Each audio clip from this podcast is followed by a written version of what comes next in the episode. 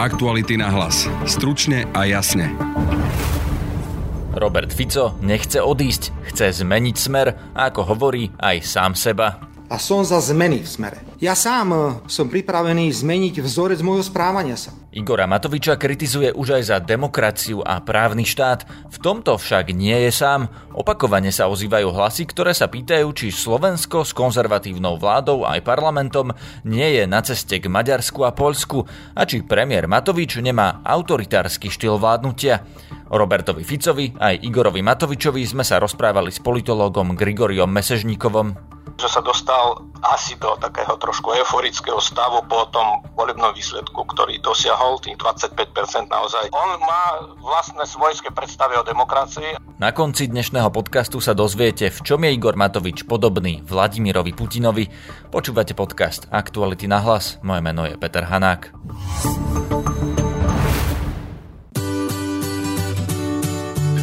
Tento podcast a voňavú kávu až domov vám prináša e-shop popradské.sk. Objednajte si z kompletného sortimentu popradskej kávy a čaju alebo produkty prémiovej značky Mistral, z ktorých mnohé nájdete exkluzívne iba u nás. Pravý kávičkár dnes kávičkuje doma. www.popradské.sk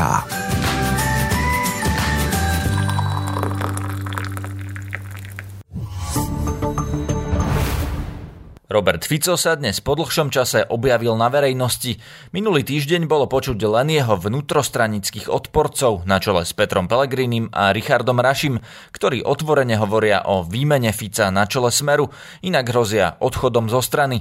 Robert Fico však odísť neplánuje. Sám som úplne presvedčený o tom, že musíme výrazne zvýšiť kvalitu práce Smeru ako opozičnej politickej strany. A som za zmeny v Smere. Ale zmeny nebudeme robiť preto, aby sme vás zabávali, aby sme vás krmili. Zmeny nebudeme robiť preto, aby sa naplnili osobné ambície niekoho. Zmeny chceme robiť preto, aby smer bol silnejší. Vtedy má význam o týchto zmenách samozrejme aj hovoriť. Ja sám, pani redaktorka, som pripravený zmeniť vzorec môjho správania sa. Teraz nehovorím o správaní sa k novinárom alebo k niečomu inému, hovorím o vzorci správania sa ako politika. Samozrejme, že sme dotrhaní, unavení a my potrebujeme nových bojovníkov, ale bojovníkov, nie teoretikov a slniečkárov. Bojovníkov, ktorí sa jednoducho vedia postaviť na barikádu a pôjdu a budú bojovať. Smer potrebuje zmeny vnútorné, vrátane zmien môjho postavenia, môjho správania sa, aby sme dokázali opäť vyhrať parlamentné voľby. Na linke mám v tejto chvíli politológa Grigoria Mesežníkova, ktorý bude komentovať vyjadrenia Roberta Fica a porozprávame sa potom aj o Igorovi Matovičovi. Dobrý deň, pán Mesežníkov. Dobrý deň, prajem. Ako reagujete na tieto slova Roberta Fica, že sú potrebné podľa neho zmeny v smere aj zmeny v správaní samotného Roberta Fica? Balím sa na tom fakt. Robert Fico hovorí o nejakých zmenách používa samozrejme všeobecné formulácie, ale jasne z toho vyplýva, že on sa nechystá odísť zo smeru a tou podľa mňa nevyhnutnou zmenou v samotnom smere bola zmena na e, pozícii lídra tejto strany. Ale on to chce vyriešiť tak, že on teraz ľubuje nejaké svoje vlastné zmeny, teda vo svojom správaní. Ja si myslím, že je to podobné, ako keby napríklad Vladimír Mečiar e, v období, keď HZDS bolo odstavené od moci, e, uvažoval o nejakých svojich vnútorných zmenách a zároveň by zostal na čele tohto subjektu. Takže podľa mňa to neznie veľmi dôveryhodné. E, v každom prípade, keď Robert Fico zostane v tejto strane a on už naznačuje, čo to má byť za strana, to má byť strana nejakých bojovníkov, e, ktorá nesmie pripustiť slnečkarov, e, tak nejaké zmeny v politickom štýle smeru podľa mňa jednoducho nie sú možné. Tá strana spôsobila na Slovensku zakorenenie mafiánskych praktik vo verejnej správe, v štátnej administratíve. Vôbec sa tohto nedotkol, vôbec sa tom nič Pán Mesežníkov, vstúpim vám do toho, lebo pustím vám aj ďalšiu ukážku, kde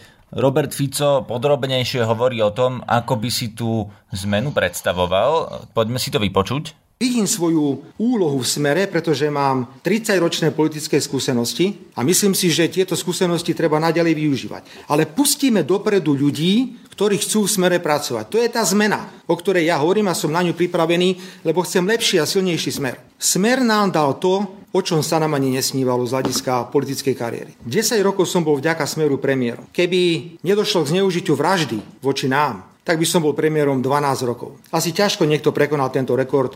Ľudia, ktorým sa o tom ani nesnívalo, sa zo dňa na deň stávali ministri, štátni tajomníci, predsedovia parlamentu, premiéry. Treba si to vážiť, že to bol smer, ktorý ľuďom dal neobyčajné možnosti na politický rast a na kariéru.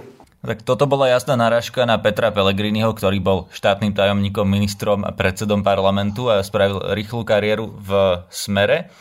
No ale Robert Fico tam povedal, že on si vie predstaviť, že dá priestor iným ľuďom, ktorí by boli v popredí.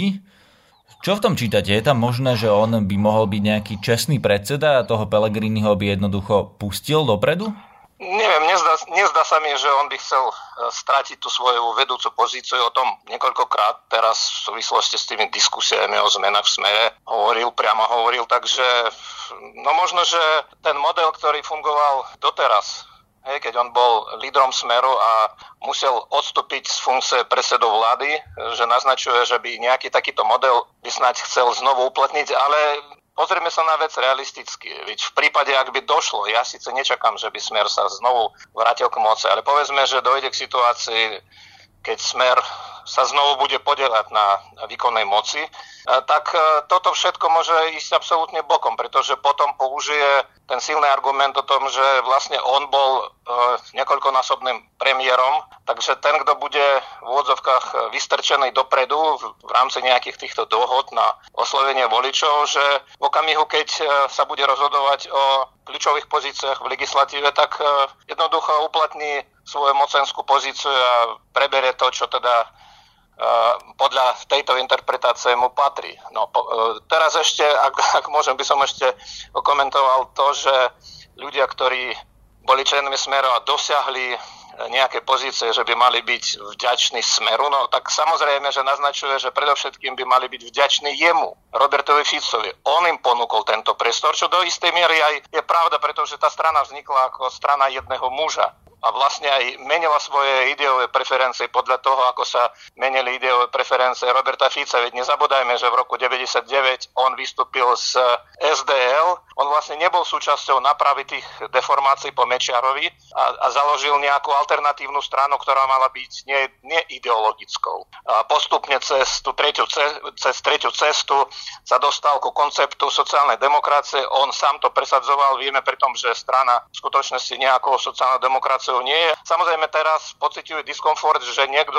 spochybňuje jeho mocenské postavenie v strane, ktorú on vlastne vypiplal a, a naozaj zabezpečil tým ľuďom, ktorých má momentálne na mysli, to znamená zastupcov štátnej správe, že on im vlastne túto výhodu poskytol. No a napokon vieme, že kam Slovensko dospelo. Čo sa odohralo v roku 2018, to nebola nejaká náhodná udalosť, ktorá, ako Robert Fico teraz hovorí, že mu znemožnila dokončiť jeho funkčné obdobie, ako keby naozaj to bola nejaká súťaž, kto dlhšie vydrží v pozícii predsedov vlády, ale proste išlo o to, že mafiánske praktiky, predovšetkým s politickým krytím e, strany Smer, e, doviedli Slovensko naozaj až, povedal by som, na hranu, e, keď už tá demokracia začala byť spochybňovaná v tých základoch a jej udržateľnosť. No poďme sa všetko... rozprávať o tej demokracii, lebo Robert Fico kritizoval Igora Matoviča a jeho vládu práve za demokraciu a právny štát.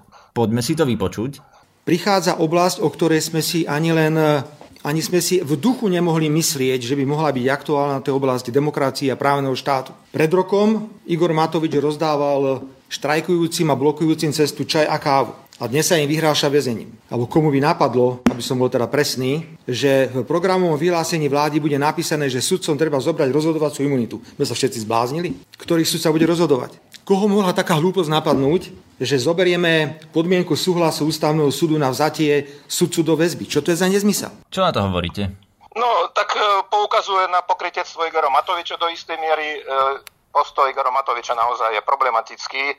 Mal by asi upresniť e, to, čo mal na mysli. No, nejde o to, že by sa on vyhražal tým protestujúcim, ale e, snaží sa nejakým spôsobom dať do súladu to, čo sa tu navrhuje, že aká forma protestu a s nejakým postihom. No, o tom sa dá diskutovať naozaj, možno, že pre Igora Matoviča to nie je veľmi typická pozícia, ale však vieme, čo sa tu odohrávalo v prebehu predchádzajúcich rokov. Robert Fico, ktorý nominoval do významných pozícií v justičnom systéme, a teda aj vo výkonnej moci, ľudí, ktorí sú dnes trestne stíhaní, sám sa chcel stať predsedom Najvyššieho súdu a zároveň tam chcel dotiahnuť svojich nominátov. Tento človek, tak tento človek dnes bude obviňovať niekoho, kto tu odstraňuje základy demokracie. Ja si myslím, že toto nepotrebuje nejaký komentár. Teraz bez ohľadu na to, kto to hovorí, proti obmedzovaniu práva protestovať sa včera ozval, a to aj v našom podcaste o tom hovoril Juraj Šeliga z koaličnej strany za ľudí. A to nie je jediný takýto návrh. Aj ústavný súd naposledy zasiahol voči tomu, e, ako bolo konštruované sledovanie ľudí počas koronakrízy. A potom tu máme snahy o tzv. očistu súdnictva. Koaliční politici nahlas hovoria o nominácii bývalého ministra Lipšica do funkcie generálneho prokurátora.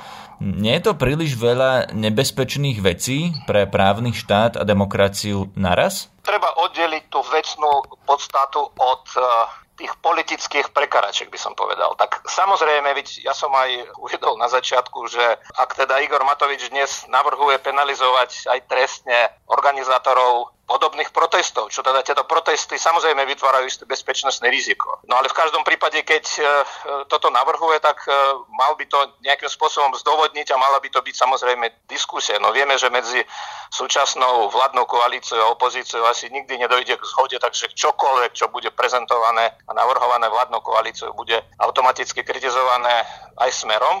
No a pokiaľ ide o e, očistú či už v úvodzovkách alebo bez úvodzovek, ja si myslím, že úvodzovky tu kľudne môžeme vynechať, pretože vieme, že e, to, čo sa odohrávalo v slovenskom justičnom systéme, neboli nejaké ja neviem, jednotlivé akty, ale išlo v podstate o systém.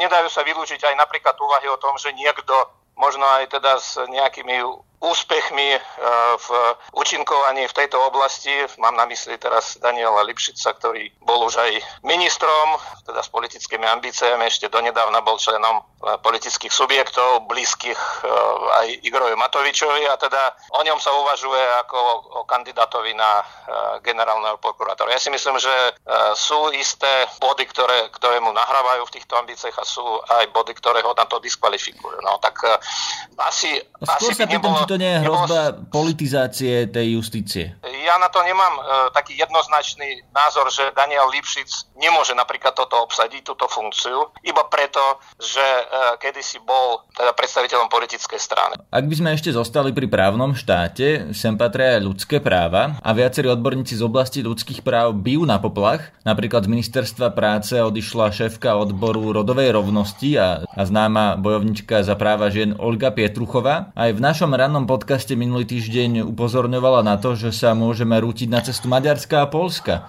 kde sú extrémne konzervatívne nacionalistické vlády a za právny štát a ľudské práva a podobne sú kritizované tie scenáre sú tak veľmi podobné, že je to až mrazivé. No a ja som presvedčená, že voliči a voličky v týchto voľbách, ktorí volili protikorupčné hnutie alebo tú agendu, ju nevolili s cieľom, aby sa tu zavádzala nejaká teokracia. Ale žiaľ tie výsledky v Polsku a Maďarsku ukazujú, že presne toto je tá cesta, ako sa dostať k moci.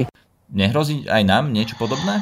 Áno, musím povedať, že v tomto s Olgou Petruchovou naozaj súhlasím. V, v, konkrétne v oblasti rodovej rovnosti, v prístupe k realizácii ľudských práv vybraných skupín obyvateľstva, myslím si, že Slovensko môže teraz nabehnúť na veľmi nepriaznivý trend. Ja by som e, samozrejme odlišil to, čo v Maďarsku a v Poľsku, aká situácia je vznikla, čo sa týka fungovania jednotlivých inštitúcií, prístupov k moci, koncentrácii moci, tak nepredpokladám, že nám toto hrozí bezprostredne, naozaj si to nemyslím, ale vzhľadom na to, že v tejto vládnej koalícii prevažuje konzervatívny prístup v otázkach, ako som už spomínal, rodovej rovnosti, realizácie ľudských práv a navyše ešte rezort, v ktorej otázka rodovej rovnosti aj vďaka Olgy Petruchovej, dokonca pri tom, že tu dlhé roky vládol smer, tak táto problematika se riješila veľmi nadejnou cestou. Teraz, e, a ja sa obávam, že to bude prerušené a proste budeme možno iba teda v oblasti rodovej rovnosti a tých ľudských práv, moderná koncepcia ľudských práv, budeme v situácii, ak nie teda identické, ale, ale blízkej a Maďarsku, ale zase treba povedať, že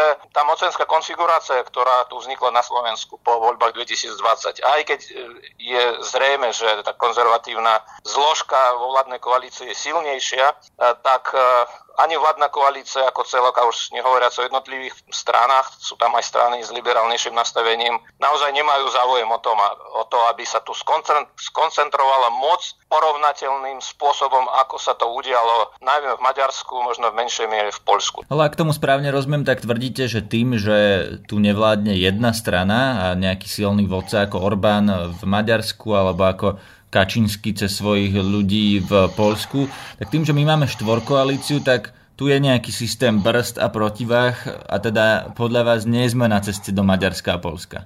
No zatiaľ nemáme takéto indikácie. Ja si myslím, že sme boli dosť blízko tomu modelu, ktorý, eh, ak teda už hovoríme o Polsku a Maďarsku v tomto kontexte, ako fungovali, fungovali inštitúcie, ako proste moc dokázala eh, presadzovať svoje politické rozhodnutie bez ohľadu na opozíciu v, v konflikte neviem, s nezávislými médiami a tak ďalej, tak, tak k tomuto stavu sme boli oveľa bližšie, keď tu vládol smer. Chcel by som zostať pri tejto vláde, konkrétne preto, že v tejto vláde okrem najsilnejšej strany Igora Matoviča je tu aj strana Borisa Kolára, ktorá má teraz v rukách napríklad SIS, a ktorá ešte pred rokom kampaňovala s talianským extrémistom Salvinim po boku Lepenovej, teda antieurópskych a e, Rusk- s Ruskom spolupracujúcich populistov. Nie je to nebezpečné? Uh, tak máme tu nejaký zas, uh, zakotvený systém kontroly aj bezpečnostných zložiek. Áno, politický profil e, tých zahraničných subjektov, s ktorými e, strana Borisa Kulára spolupracuje, je jemne povedané e, veľmi problematický. Líder tejto strany Boris Kolár celkom nedávno vyhlasil, že on, čo sa týka zahraničnej politiky, a teraz hovoríme o tej zahraničnej politike, tak tam partizančiť nebude, že bude sa pridržiavať tej spoločnej línie a tá je jednoznačne definovaná v programom vyhlásení vlády. Tu no ale skôr ako o zahraničnej politike tu hovoríme o tej domácej, presne o tých ľudských právach, právnom štáte a to spojenectvo vládnej strany s ľuďmi ako Salvini a Lepenová hovorí aj o ich postoji voči ľudským právam, voči, hovorí to o ich filozofii politiky. Tak ja som dosť podrobne sledoval uh, celú túto agendu. Sme rodina je protiimigrantská strana. Myslím si, že toto bola hlavná, hlavná agenda e, predvolebná. Naozaj na tom získali značnú, značnú časť podpory.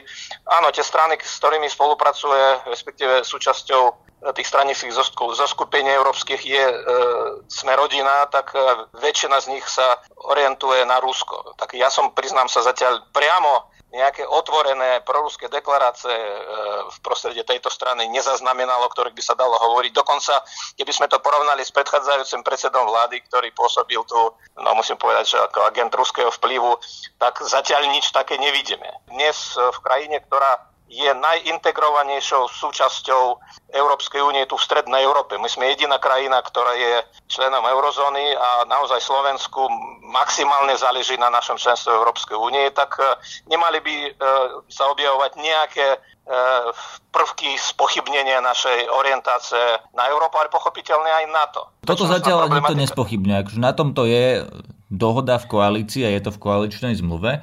Čiže skôr sa pýtam na tú domácu politiku. Ale dobre, posúďme sa teda od Sme rodina, poďme k osobnosti premiéra Igora Matoviča, lebo v čase koronakrízy sa ukázalo, že on apeluje na akúsi jednotu, aby mali aj jeho koaliční partnery vlastne rovnaký názor, napríklad na zatvorené obchody a služby, to bol ten jeho známy spor s Richardom Sulikom a SAS, kde Igor Matovič povedal, že chýbalo málo, aby bola iba trojkoalícia. Neznelo to, ako by mal trochu problém s pluralitou, ktorá je vlastne základom demokracie, že teda všetci by mali mať rovnaký názor? Ja si myslím, že to súviselo s tým, že sa dostal asi do takého trošku euforického stavu po tom volebnom výsledku, ktorý dosiahol, tých 25% naozaj to bolo niečo pozorohodné pre stranu, ktorá ešte na prelome rokov 2019-2020 sa pohybovala tesne nad hranicou voliteľnosti. Je evidentné, že občas takéto situácie vznikali.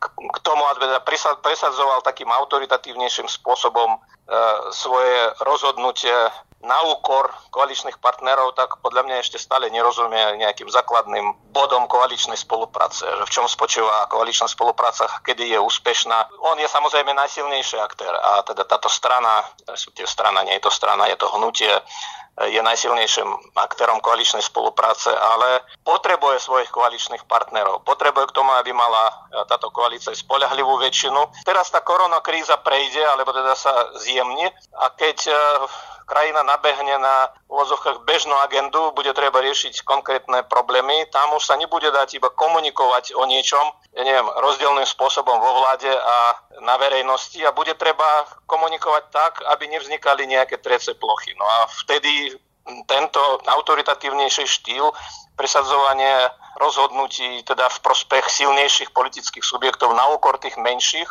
tak ja si myslím, že to môže vytvoriť problém. No práve to je moja otázka, že či je Igor Matovič vlastne autoritár alebo demokrat? No tak autoritár. On samozrejme rozširuje ten priestor, kde má proste možnosť zasiahnuť. Má niektoré prvky, ktoré najmä teda tá priama komunikácia s, s e, voličmi, niekedy aj označenie proste tých ľudí, ktorí s ním nesúhlasia, ak nie priamo za nepriateľov, tak minimálne za tých, ktorí situáciu komplikujú, tak toto myslím si, že nie je celkom vhodný štýl, ale nemyslím si, že on je autoritár v tom zmysle, že by chcel tu koncentrovať moc vo svoj prospech. On stojí vlastne na čele politického subjekta, ktorý nemá štandardné štruktúry. Zatiaľ tým hlavným povedal by som, že operačným modom tohto subjektu bolo draftovať pred voľbami čo najviac zaujímavých ľudí, aby teda sa ani nie strana, ale teda subjekt, aby sa dostal do parlamentu. Dnes tá situácia je trošku iná. Tú stranu podľa mňa bude treba vybudovať, bude treba vybudovať e, nejaký systém, nejakú štruktúru. No a ja teda priznám sa zatiaľ nevidím, že by Igor Matovič e, chcel riešiť túto situáciu tak, aby, a paradoxne to môže byť aj pozitívny, nejaký taký pozitívny signál, že by chcel e, tú moc koncentrovať v prospech nejakej pevnej stranickej organizácie, tak ako tam napríklad e, robilo HZDS alebo robil Smer. Je, tak Igor Matovič nemá momentálne ani nástroj na to, aby tú moc uchopil, aby ju nejakým spôsobom využíval alebo zneužíval alebo, kon, alebo kon, koncentroval. On má vlastné svojské predstavy o demokracii, ale priamo nejakým autoritárom, nejakým autoritárskym lídrom, ktorý tu sníva o koncentrácii moci, nastolení režimu osobnej moci, myslím si, že takým politikom on nie je. Pýtam sa skôr na jeho osobnosť, lebo vidno to najmä teraz počas koronakrízy a to je taký postreh, ktorý verejnosť ešte nemusí vnímať, že Igor Matovič necháva ľudí čakať. A to svojich koaličných partnerov, ľudí, s ktorými má rokovať, svojich podriadených. Vidia to najmä novinári. On, on necháva čakať aj celé Slovensko často.